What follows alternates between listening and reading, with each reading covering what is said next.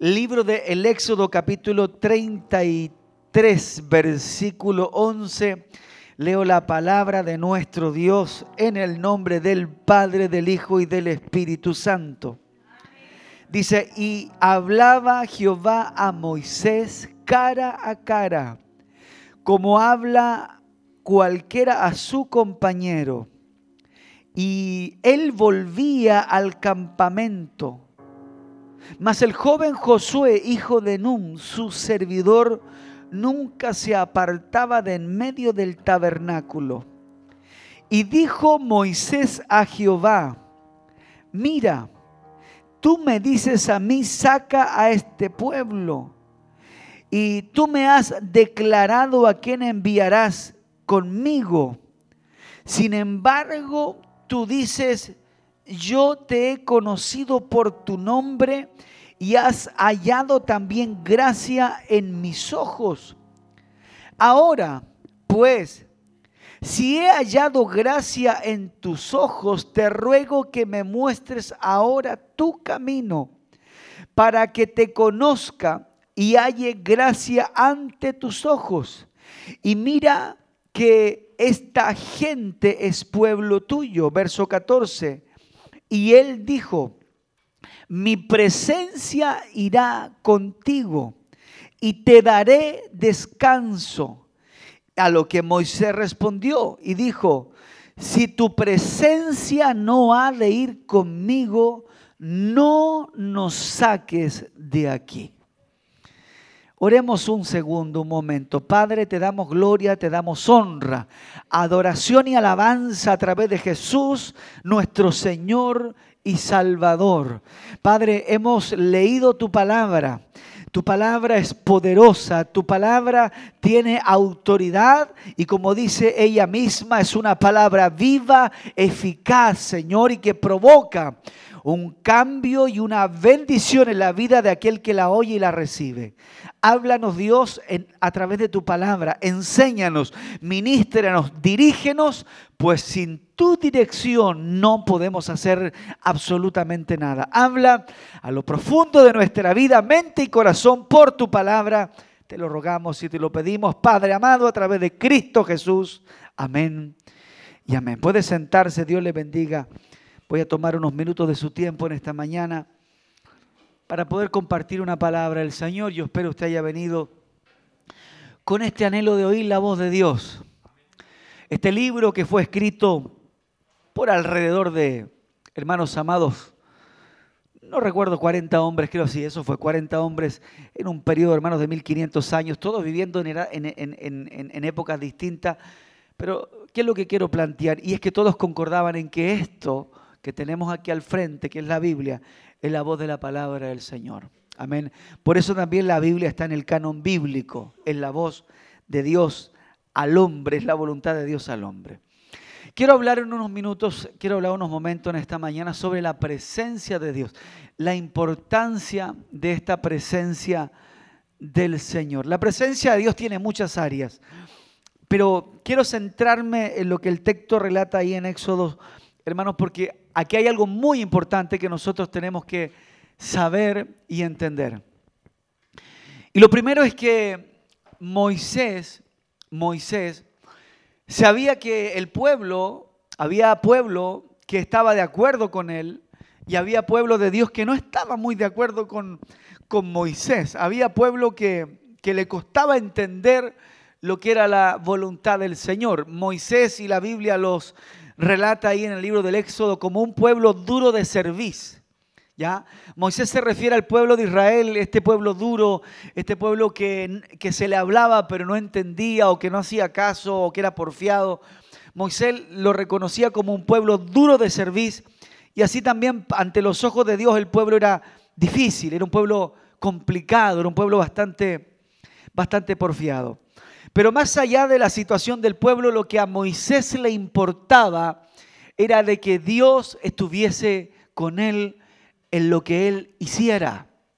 Por eso vemos estas palabras allí muy claras en donde Moisés le dice al Señor, porque el Señor le dice, yo iré contigo. Ese es el compañero o esa es la garantía que Dios le estaba dando a Moisés en todo el desafío que el pueblo de Israel tenía por delante. recuerde que tenían que conquistar la tierra prometida, tenían que llegar a poder tomar posesión de lo que Dios le había prometido. Y la garantía de Dios para Moisés era, le dijo, yo estaré o yo iré contigo. Y Moisés se toma de esa palabra y dice, Señor, si tú no vas conmigo, no nos saques de aquí.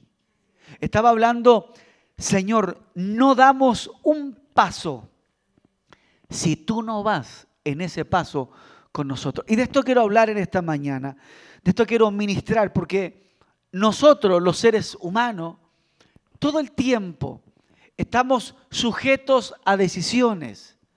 Cada uno de ustedes, cada uno de nosotros, cada uno de los que nos escucha en esta mañana, constantemente estamos tomando decisiones, decisiones en la educación, decisiones laborales, en el trabajo, decisiones como por ejemplo escoger quién será la mujer con la que pasaremos el resto de nuestra vida o quién será el hombre o el varón con el que pasaremos el resto de nuestra vida. Y la verdad que estamos bajo este cielo constantemente sujetos a decisiones. Y hermanos, la Biblia nos enseña que en cada decisión que Moisés tomaba, para él era tremendamente preponderante la presencia de Dios en su vida, porque era la garantía de que, de que todo estaría bien, de que todo estaría bien. Moisés iba a la segura si Dios iba con él, porque eh, Moisés sabía quién era Dios y entendía la autoridad y el poder que Dios tenía y que no había y que no hay nada imposible para el Señor. Muchas veces nosotros tomamos decisiones y no sabemos si Dios va con nosotros en esas decisiones. Porque hay algo importante que la iglesia tiene que entender y es que cuando la iglesia toma una decisión, cuando el cristiano toma una decisión y Dios no va con él, esa persona va solo. Va solo. Y yo pregunto y digo, ¿de qué sirve irse a un lugar o de qué sirve tomar una determinación si Dios no va con nosotros, si vamos solos a enfrentar esa situación? vamos desamparados, vamos sin la cobertura de Dios, no tenemos el respaldo de Dios.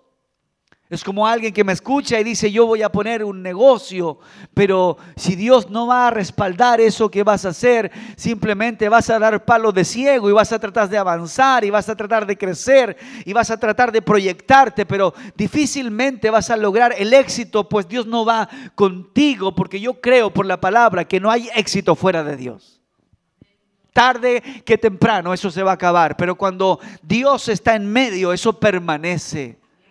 Pues también entendemos que la bendición de Dios no entristece al hombre y a la mujer. Así que si hoy has tomado alguna decisión en tu vida y esa decisión más que alegría te ha traído tristezas, quizás tomaste una decisión fuera de la voluntad del Señor. Eso quiere decir que el creyente tiene que tomarse con temor y respeto las cosas del Señor. Cuando vayas a hacer algo en tu vida, pregúntale a Dios primero. Dios, como tú lo sabes, tiene oídos y escucha, tiene manos y toca, tiene pies y camina, tiene bocas y no habla por su palabra. Entonces Dios puede decirte qué hacer. Dios puede darnos la dirección que necesitamos. Dice la Biblia que Gedeón, cuando Dios llama a Gedeón, Gedeón le pide confirmación a Dios y le dice, si tú estás conmigo, por favor, yo te pido que el vellón esté de tal y cual manera. Lo probó dos veces o le pidió confirmación dos veces al Señor. Por lo tanto, mis queridos hermanos, si estás a las puertas de tomar una decisión, pregúntale a Dios. Quizás alguien me escuche y me dice, pastor, la próxima semana me voy a ir a vivir a Francia. La pregunta es, ¿y Dios va contigo o va solo? Y esas cosas tenemos que preguntárselas al Señor. Porque quizás Dios tiene otro plan para tu vida. ¿No te has puesto a pensar que quizás Dios tiene una proyección diferente para ti? No necesariamente lo que Dios está haciendo con otros es lo que Dios quiere hacer contigo, con mi vida. Dios tiene un propósito especial para ti. Y a veces miramos mucho en el espejo de la vida lo que Dios hace con otros y nosotros decimos, bueno, quizás también yo podría hacer eso, quizás yo podría llegar allá, quizás yo podría lograr aquello. Y comenzamos a ver que lo que sucede en otras personas también podría suceder en nosotros cuando en realidad Dios quiere hacer algo distinto y diferente contigo. Por eso Moisés le dice al Señor, si tú no vas, yo no voy. O sea, nosotros podríamos decir, Señor, si tú no estás en esto, yo no quiero hacer nada. Porque yo prefiero que tú estés a mi lado a estar yo tratando solo de avanzar.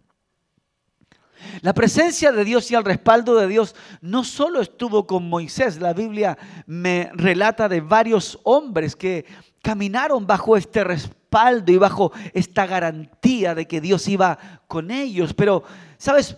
También me dice que ellos perdieron esa, esa cobertura, ellos perdieron esa garantía, perdieron ese respaldo de Dios. Dios se apartó de ellos porque a veces pensamos que como somos creación de Dios, y muchos de los que son creación de Dios han aceptado a Dios y lo han reconocido a Jesús como su Señor y Salvador. Pensamos que siempre Él tiene que estar a nuestro lado porque así debe ser. La Biblia dice que Él también se apartaba de aquellos que, con, con aquellos que en alguna vez Dios caminó. Hay dos ejemplos tremendamente claros en la Biblia. Uno se llama, dice la Biblia, el rey Saúl.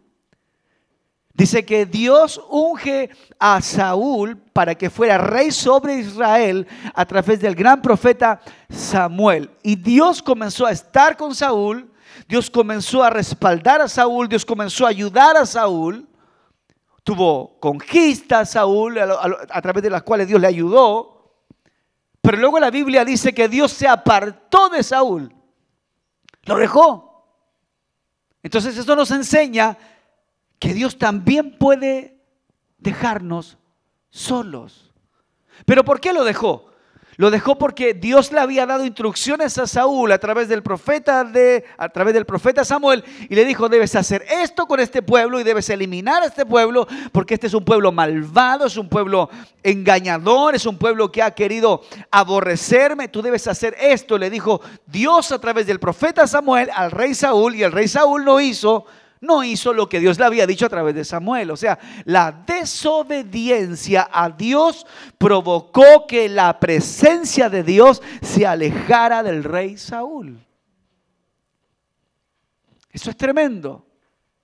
Y entonces Saúl, cuando se da cuenta que había cometido un error, cuando Saúl se da cuenta que no hizo todo lo que Dios le había pedido que hiciera a través del profeta Samuel, Saúl le dice al Señor y le dice allí a Samuel, porque recordemos que Dios había mandado al rey Saúl a destruir un pueblo, entonces Saúl no lo destruyó por completo, sino que tomó un botín, tomó un botín tomó animales, etcétera, etcétera, y los coloca allí. Entonces el rey Saúl le dice, después de que se da cuenta que Dios había molestado, le dice allí a Samuel, bueno, podemos hacer un holocausto o algo así para ver, arreglar este problema. Si finalmente el botín que tomé, dice Saúl, puede servir para un sacrificio, finalmente para el Señor.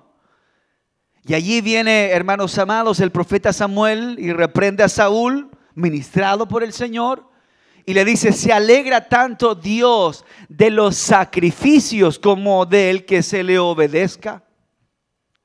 ¿Qué nos enseña ese pasaje? Y es que a veces nosotros pensamos que por nuestras obras o por nuestros actos o por lo que nosotros hacemos seremos justificados delante del Señor, cuando en realidad lo que más Dios quiere es nuestra obediencia a su palabra. Bendito es el nombre del Señor. La obediencia a la palabra es mayor que cualquier acto que nosotros podamos realizar. Ejemplo de ello, le puedo dar uno muy simple. Usted durante la semana fue al supermercado, compró una caja de mercadería y la llevó donde una familia que necesitaba alimento ante los ojos de los hombres y ante sus propios ojos. Eso es bueno. Pero si eso no va acompañado con una obediencia a la palabra, simplemente quedó en algo bueno, pero que no agradó a Dios.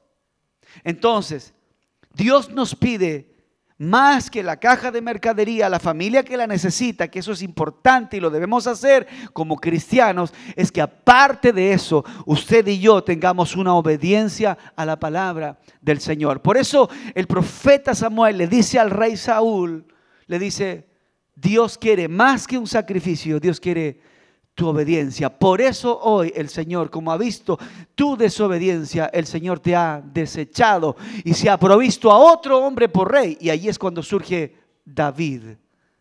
Entonces Saúl fue desechado, hermanos amados, porque desobedeció al Señor y finalmente la presencia de Dios se apartó de él, porque no valoró lo que Dios había depositado en su vida. ¿Por qué? Porque si usted valora lo que Dios está haciendo, y si usted valora y si nosotros valoramos lo que significa tener a Dios de nuestro lado, entonces nosotros vamos a cuidar eso y vamos a tratar de, en lo posible y en todas las áreas, de ser fieles al Señor. Por allí también la Biblia habla de un hombre llamado Sansón, un hombre con mucha fuerza, que había sido consagrado al Señor. Dice la historia bíblica que, tenía un voto nazareo, o sea, en el, en el fondo eh, tenía que cumplir ciertas cosas para para que ese voto no se quebrantase, no se, no se rompiese. Pero él quebrantó todo lo que se le había dicho que no hiciera. Se mezcló con quien no tenía que mezclarse, se mezcló Sansón con una mujer filistea, se embriagó, tocó un cuerpo muerto, cayó en fornicación y, Sansón cometió y rompió todas las normas que Dios le, le había impuesto a través de sus padres que no hiciera. Amén. Sansón rompió todas esas cosas y, finalmente dice la Biblia que terminó cautivo de los filisteos. Sansón era un hombre extraordinariamente fuerte, era extraordinariamente poderoso, derrotaba a filisteos. Por allí la historia dice que con la quijada de un animal mató a más de mil eh, enemigos. La verdad que Sansón era un hombre extraordinario cuando Dios estaba con él, pero luego Sansón corrompió las normas y principios del Señor y entonces Dios se aparta de Sansón y lo deja solo. Lo dejó solo. La Biblia dice que le sacaron los ojos a Sansón, perdió su fuerza. Otros dicen, bueno, perdió la fuerza porque le cortaron el cabello. La verdad que la fuerza de Sansón y la habilidad de Sansón no estaba en su cabello, estaba en el poder de Dios que, que, moraba en él. La autoridad, la autoridad, de Dios estaba en Sansón, el respaldo de Dios estaba en Sansón, la cobertura de Dios estaba en Sansón, no era el pelo, no era el pelo. Porque yo creo con todo mi corazón, de acuerdo a lo que entiendo en la palabra, que aunque le hayan cortado el pelo a Sansón, si cambiáramos un poco la historia, aunque le hubiesen cortado el cabello a Sansón, pero si Sansón se hubiese consagrado a Dios, se hubiese guardado para Dios, hubiese sido obediente al Señor, quizás la fuerza no se hubiese apartado de él. Pero la fuerza y el respaldo de Dios se aparta de Sansón sencillamente porque él desobedece o desobedeció y decidió desobedecer al Señor. La Biblia dice que cuando Sansón comienza a tomar un camino equivocado, los padres lo aconsejaron, lo guiaron, le dijeron, muchacho, ¿acaso no hay mujeres en nuestro pueblo para que, para que escojas a una? ¿Por qué tienes que ir a escoger a una filistea? ¿Por qué tienes que buscar una filistea? ¿Por qué tienes que ir en contra de Dios? ¿Por qué tienes que ir en contra de lo que Dios te ha establecido? Y Sansón no quiso hacer caso a sus padres, Sansón no quiso, hermanos amados, considerar el consejo que lo ayudaría a bien y finalmente decidió ir en su propio camino y en lo que su corazón ya había decidido. El problema no era desobedecer a sus padres, el problema era que se estaba apartando de Dios. Y, esa, y esto es tremendamente importante porque, hermanos, cuando yo voy solo a enfrentar una situación, voy completamente desprotegido. Voy, me, convierto en una persona tremendamente vulnerable. Pero cuando usted sabe que Dios está con usted, cuando usted sabe que el Señor le está ayudando, cuando, cuando usted sabe que el Señor es, es columna en su vida, cuando usted sabe que el Señor es la fortaleza de su casa, hermanos amados, no va a importar cuál sea la situación que tenemos por delante. Usted sabe que el Señor está a su lado, que el Señor le va a ayudar, que el Señor le va a bendecir, que sin, importante, sin importar cuán grande sea el muro, el Señor puede hacer algo en su favor. Por eso encontramos palabras ahí en el Nuevo Testamento, hablando el apóstol, decía, mayor es el que está en nosotros que aquel que está en el mundo. ¿Por qué? Porque Dios es grande y Dios se hace grande a través de nosotros, pero cuando Él no está a nuestro lado nos convertimos en personas frágiles de derribar. Nos convertimos cuando Dios no está a nuestro lado en una persona, hermanos, influenciable, en, una persona que puede ser dominada por cualquier otra situación. Como dice la Biblia, aquellos que son como olas del mar, guiados por cualquier viento de doctrina, o sea, nos pueden llevar para cualquier lado y vamos, porque Dios no está con nosotros. Es por eso que la iglesia tiene que empezar a reconocer la importancia de que Dios vaya a nuestro lado. De que el Señor no se aparte ni a diestra ni a siniestra de nosotros. Dios, Dios no deja a la gente. Finalmente es la gente que decide distanciarse de Dios por su desobediencia. Moisés tenía tremendamente claro que los desafíos que venían por delante eran difíciles. Pero si Dios iba con el pueblo de Israel y si Dios iba a respaldar a Moisés, eso era suficiente. Yo sé que usted mira hacia el futuro de su vida y quizás ves gigantes, quizás ves montañas, quizás ves dificultades.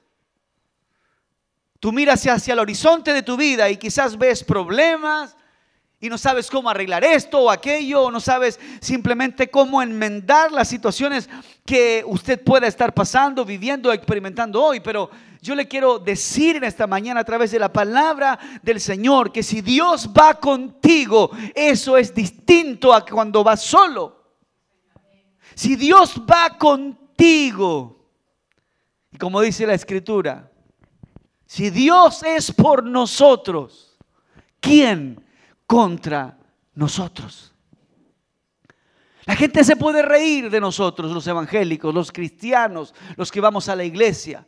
Las personas se pueden burlar de nosotros porque nos consideran que somos personas fanáticas, que perdemos el tiempo, etcétera, etcétera, etcétera. Pero tú sabes que el Evangelio es poder de Dios. El Evangelio es la garantía para tu vida. El, el Evangelio es el que trae un verdadero refugio a tu corazón. ¿O acaso no sientes que cuando llegas a la iglesia sientes esa atmósfera espiritual, sientes al Espíritu Santo, sientes esa, esa paz de Dios, sientes esa tranquilidad? Hemos visto gente llena de problemas llegar a la iglesia, llena de situaciones, pero tú puedes ver allí cómo Dios calma las aguas, cómo Dios apaga las tormentas, cómo Dios hace que la bonanza aparezca en aquellas vidas. Porque es Dios, es el Señor, es el creador del universo, el que está, bendito sea el Señor, a nuestro lado. Y ahora yo podría hacer la última pregunta. ¿Va Dios contigo? ¿Va Dios con nosotros en lo que hacemos? ¿Queremos finalmente que Dios vaya con nosotros o queremos caminar la última recta de nuestra vida solos? Pero Moisés fue categórico, yo no me muevo. Aquí me quedo estancado. Si tú no vas. No, es que va a ir fulano, no. Si tú no vas, no voy.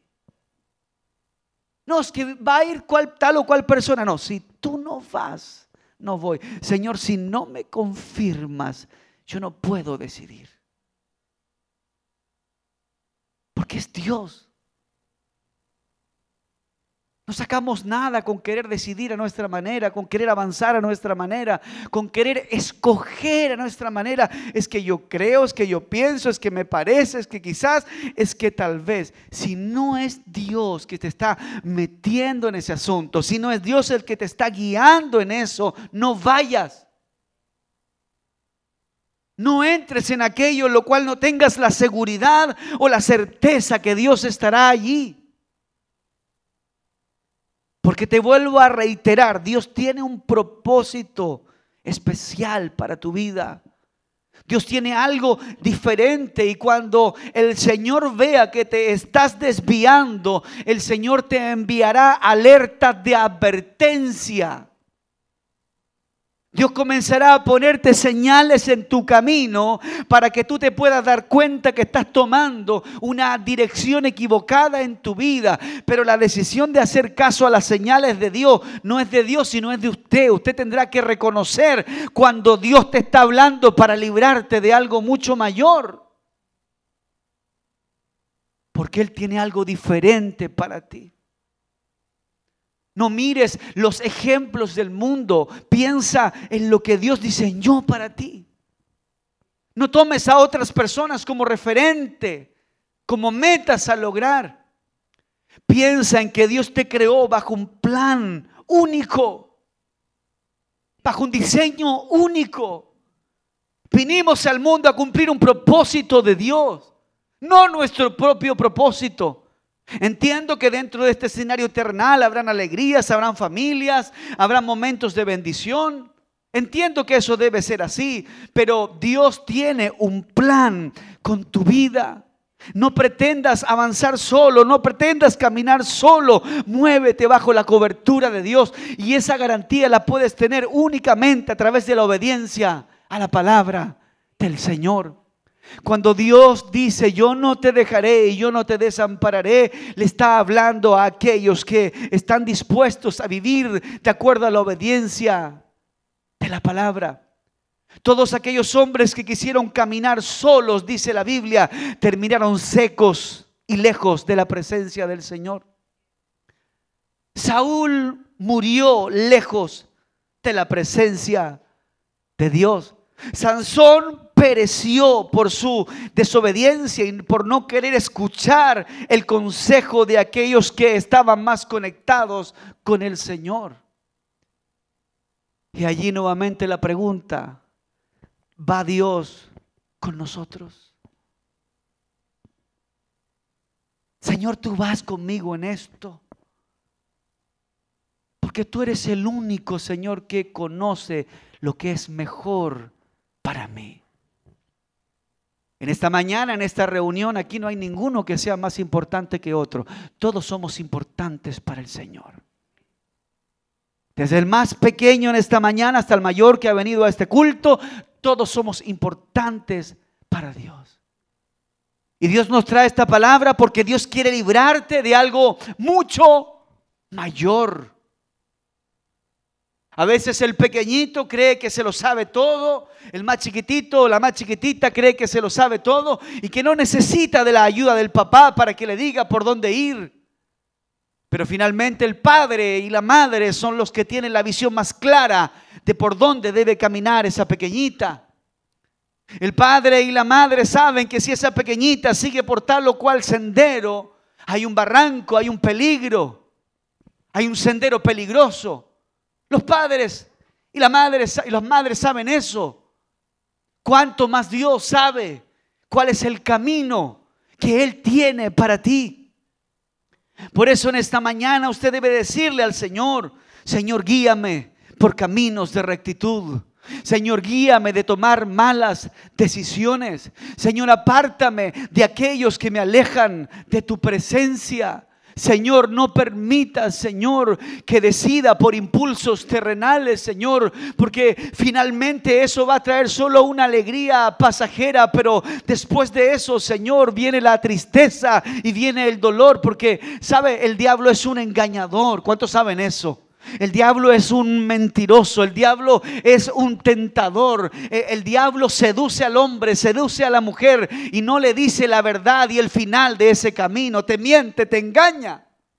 Eso es lo que hace el diablo.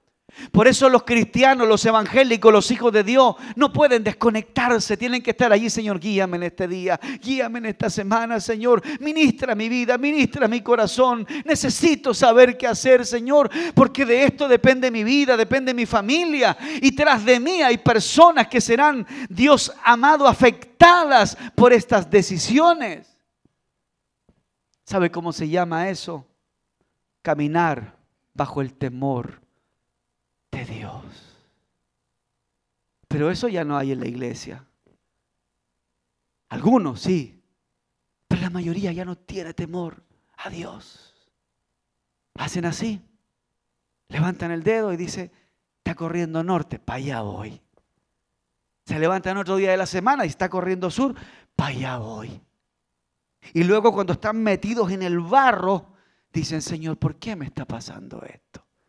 Y Dios debe decir, pero si yo te he querido guiar hace rato y tú no has querido. Por eso nuestro clamor debe ser, Señor, guíame por caminos de rectitud. Dirígeme. Señor, yo sé que quizás no he andado tan bien, no soy el mejor, Señor, o la mejor quizás. Señor, yo sé que, que, bueno, tú sabes, yo no, hay cosas que, que, me han pasado, pero Señor, yo quiero hacer las cosas bien de hoy en adelante, por favor, guíame. Quizás, Señor, no soy tan espiritual, quizás no siento tanto tu presencia, quizás me cuesta entender la palabra, pero yo quiero meterme contigo, yo quiero meterme en la palabra, yo quiero vivir una vida de obediencia y quiero entrar en lo que tú tienes para mí. Por eso usted cuando encuentra gente temerosa de Dios y a veces usted habla con ella y usted le pregunta, ¿y usted va a ir? Y ellos dicen, si el Señor lo permite, iré. Si Dios quiere, iré. Si es la voluntad del Señor, estaré allí. ¿Por qué? Porque hay tal temor en la vida de aquellas personas que entienden que su vida no es manejada por ellos mismos, sino que Dios es el que gobierna y maneja sus vidas. Y eso es lo que la iglesia tiene que hacer, volver al temor de Dios, volver a presentarle las cosas al Señor. ¿Tú te acuerdas? Tiempo, años atrás encontrábamos gente que decía, vamos a orar por esto. Vamos a orar por esta situación. Vamos a presentar esto al Señor para ver qué Dios tiene que decir. Pero hoy ya no presentamos nada a Dios, simplemente decimos esto y le echamos para adelante. Y el problema es que después vienen las consecuencias. Pero sabe, la Biblia nos enseña a través de Moisés que el hombre que le consulta las cosas a Dios, que la persona que consulta primero con Dios, es una persona sabia, temerosa e inteligente. Hermano y amigo en la fe, cualquiera sea la cosa que tengas que decidir, cualquiera sea la situación que tengas que resolver, comienza a incluir a Dios en eso. Comienza a consultarle al Señor. Y Dios te va a hablar, Dios te va a confirmar, porque Dios va a ver un hombre y una mujer temeroso y temerosa delante de Él. Por eso Él dijo, y cierro con estas palabras, Señor, si usted no va, yo no voy. Y quizás alguien podría haber venido del pueblo de Israel y decirle, Moisés, vamos, y hay unos amigos que nos van a acompañar y nos van a prestar ropa y ellos este, no, nos van a ayudar a resolver esto. No, pero Moisés la tenía clarita, si Dios no va, yo no voy. Yo no voy. No, pero vamos nomás y adelantémonos, haremos tiempo. No, si Dios no se mueve, yo no me muevo. ¿Te imaginas este principio y lo aplicáramos como un código de vida toda nuestra vida? Oh Dios mío, de cuántas cosas nos hubiésemos ahorrado, cuántos problemas, cuántas, cuántas situaciones. Ahí entonces la importancia de que la presencia y la cobertura y el respaldo de Dios vaya con nosotros. Cuántas iglesias, hermanos, que, que avanzan, pero Dios no está con ellos cuántos creyentes que avanzan y creen que Dios va con ellos, pero hace rato que Dios ya no está con ellos. ¿Y cómo lo sabemos? Porque no hay una obediencia a la palabra del Señor. Dios no tiene relación con el pecado. Usted piensa que si yo estuviera en pecado, todos fallamos todos los días, ¿sí o no? y no somos perfectos, pero nos esforzamos por hacer las cosas bien. Usted sabe eso. Pero usted piensa que si yo estuviera en pecado y estuviera en maldad y transgrediendo las normas, principios y valores de Dios y fuera en contra de la palabra, ¿usted cree que Dios estaría con nosotros? No. Por eso el Señor dice, vuélvanse a mí. Y luego Dios dice, y yo me volveré a vosotros. Cuando la iglesia se vuelve a Dios, Dios se vuelve a la iglesia. La presencia de Dios, amigo y hermano, va a marcar la diferencia en tu vida. No importa lo que la gente piense de ti, lo que las personas hablen de ti, lo que importa es que Dios esté contigo. Y en esta mañana tú puedes hacer el ejercicio. Mientras adoramos, oramos, alabamos. Pregúntale a Dios si Dios está contigo. Pregúntale a Dios en esta mañana, mientras oras, mientras alabas. Dile, Señor, ¿estás conmigo? ¿Estás en lo que estoy? ¿Estás, Señor, en lo que estoy haciendo? ¿Es tu voluntad lo que estoy haciendo, lo que estoy decidiendo, el camino que estoy tomando? Señor, tú vas conmigo. Y sabes, cuando Dios habla, habla aquí. No habla aquí. Mira qué importante. Tú sientes la voz de Dios aquí. Es algo de adentro. Y tú puedes oír. Tú puedes oír la voz de Dios y preguntarle si Él va contigo. Y el Señor te hablará. Y si estás a las puertas de tomar una gran decisión, pídele confirmación a Dios. Y Dios te confirmará y Dios te hablará. Porque Él habla a su pueblo, Él habla a sus hijos. El Señor no nos deja solos a la deriva. El Señor está con nosotros, pelea por nosotros.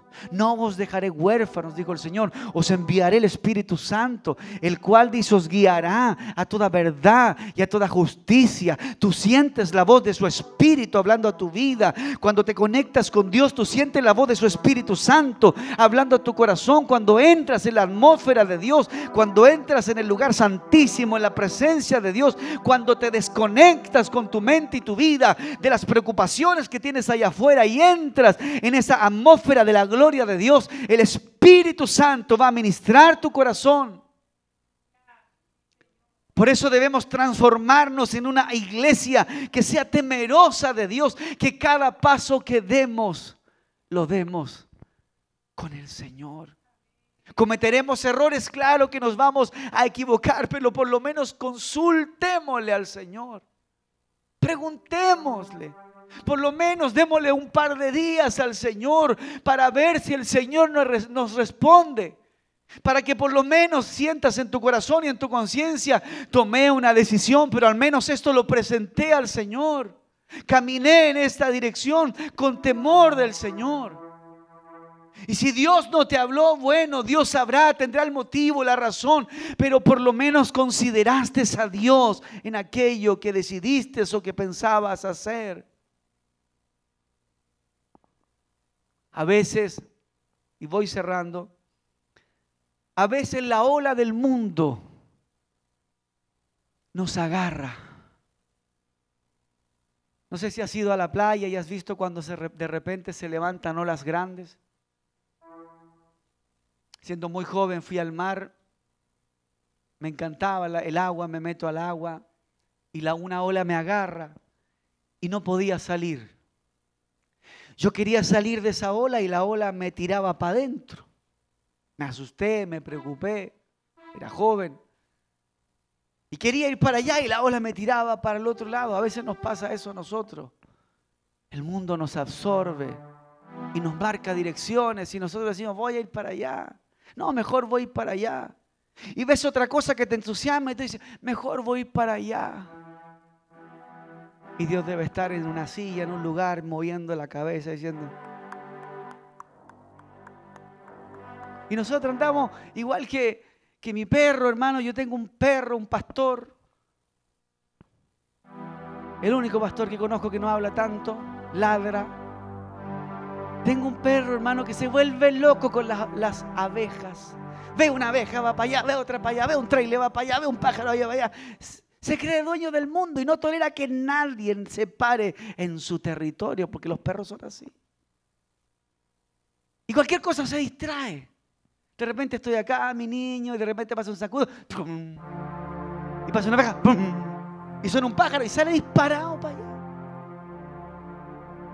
A veces nos pasa a nosotros que cualquier cosa nos distrae. Dios nos quiere centrar en algo especial y de repente nos vamos para cualquier lado. Y sabe, a veces pasa el tiempo, pasan los años y nos dimos cuenta que solo giramos en círculo y no logramos avanzar. Como le dije un día a alguien, avanzaste dos pasos, pero retrocediste seis. Y pasaron los años y no lograste avanzar. ¿Por qué? Porque muchas veces tomamos nuestros propios caminos. La Biblia dice, hay caminos que al hombre les parecen correctos, derechos, buenos. Pero muchas veces esos caminos son caminos de muerto, de perdición. Yo creo que cuando usted salga de esta iglesia, de esta casa de oración en esta mañana, usted salga con esta perspectiva. Señor, escuché al pastor hablar. No entendí todo lo que trató de decir, pero entendí, Señor, que que quizás debo comenzar a preguntarte un poquito más las cosas. Voy a tomarme un tiempo, Señor, y voy a empezar a presentarte todas las cosas a las cuales estoy sujeto todos los días o a las cuales estoy sujeta. Voy a empezar a orar en ciertas direcciones que quizás no había orado y que pensé que me la podía solo o me la podía sola. Pero Señor, tú ves más allá que yo. Y con todos mis defectos y virtudes algo especial tendré, pues Señor, tú me hiciste nacer en este mundo. Dígale al Señor. Si usted no nació por la cigüeña, porque la cigüeña pasó por acá y la dejó por acá, o le dejó por acá, usted es un plan y un propósito de Dios. Cuando yo oigo las palabras de Jeremías en el capítulo 1 y el Señor le dice, muchacho, antes que te formases, yo te conocí. Y antes que naciera, yo te santifiqué. Le está diciendo, yo ya tenía un propósito para ti antes que tú vinieses al mundo. ¿Será que Dios amaba más a Jeremías que a nosotros? ¿Será que Jeremías era más importante para Dios que tú? La verdad que no. Porque Dios dice, porque no hay excepción de personas para con el Señor. Por lo tanto, su vida es tan importante para Dios como todos estos grandes hombres de Dios que nos antecedieron. Lo importante es que nosotros consideremos el consejo de Dios en esta mañana y cada cosa que hagas, cada decisión que vayas a tomar, cada camino y cosa que vayas a emprender, habla con el Señor. Y Dios traerá esa dirección, esa respuesta y esa palabra a tu vida que tú tanto necesitas. La voz de Dios a veces no es audible, pero se siente aquí. Y tú sabes cuando Dios te está empujando y tú sabes cuando Dios te está frenando. Y a veces cuando Dios te frena no es muy grato. Porque nosotros ya se nos había metido algo en la cabeza. Pero ten por seguro que si Dios te frena en algo, es porque Dios te quiere librar de algo que te puede suceder. Y porque Dios te quiere ahorrar una preocupación, un dolor y una tristeza. Transfórmate en un hombre y en una mujer y en una iglesia temerosa de Dios que no avance si Dios no le dice que avance. Que no se mueva si Dios no le dice que se mueva. Y que no tome un sendero por el cual Dios no va. Padre, te damos gracias en el nombre de Jesús porque nos das la oportunidad en esta mañana de poder oír la exhortación de tu palabra. Esta palabra guió a pueblos, a naciones, a líderes, a hombres, Señor, que tú levantaste y escogiste. Pero esta palabra también ha sido dejada para guiarnos a nosotros. Para que no nos olvidemos, Señor, de que tú eres el que conoce mejor todas las áreas de nuestra vida. Y quién mejor que usted, Señor, conoce el propósito para el cual nos has permitido nacer debajo de este cielo. Guía a tu iglesia bajo ese propósito. Guía nuestras vidas, Señor Jesús, bajo tu voluntad maravillosa y perfecta. Guía el corazón de los jóvenes que están también a las puertas de tomar tantas decisiones. Guíalos hacia los diseños que tú preparaste para ellos. Prepara hombres y mujeres que caminen bajo tu voluntad. Prepara jóvenes que vivan bajo tu propósito. Prepara señoritas para que aprendan a caminar en el escenario de la vida bajo lo que tú diseñaste para ellas, Señor. Líbranos de tomar malas decisiones, Señor amado. Líbranos, Señor, de tomar senderos equivocados. Líbranos de ser influenciados por nuestra humanidad y por nuestra mente. Líbranos, Señor amado, de las seducciones del maligno. Líbranos de las tentaciones de Satanás, Señor amado. Líbranos de caer, Señor, en los lazos de maldad. Y guíanos, Señor amado, como hijos tuyos, como iglesia tuya, por sendas, Señor, que nos guíen hacia tu corazón. Dios amado, Padre mío, que no vivamos en esta tierra bajo nuestra propia opinión, bajo nuestro propio querer, sino que aprendamos a vivir bajo lo que tú quieres para nosotros. Señor, llévanos a esa madurez que tenía el apóstol Pablo cuando decía, Señor, ya no vivo yo, sino que es Cristo el que vive en mí. Llévanos a entender aquello, Señor, para que podamos caminar en tus caminos, porque tus caminos son rectos, tus caminos son perfectos, tus caminos son maravillosos, tus caminos nunca nos dañarán, tus caminos nunca nos guiarán al precipicio, tus caminos nunca nos guiarán, Señor, a un mal final sino que tus caminos nos guiarán, como dice tu palabra, a verdes pastos. Tus caminos siempre serán buenos para nosotros. Y quizás hoy hay muchas cosas que no podemos entender y que no logramos comprender con nuestra mente, Señor. Pero es mejor hacer tu voluntad. Es mejor caminar bajo tu cobertura que ir solo, Señor, a enfrentar lo que está allá adelante. Guíanos, Dios amado, y pon este principio y este temor en nuestro corazón. En el nombre de Jesús, amén. Oh, aleluya. Amén. Gracias, oh Dios, por tu palabra. Gracias, oh Dios, por tu consejo y por mostrarnos una vez más la importancia de que tú vayas con nosotros la importancia, Señor, de que tú camines a nuestro lado.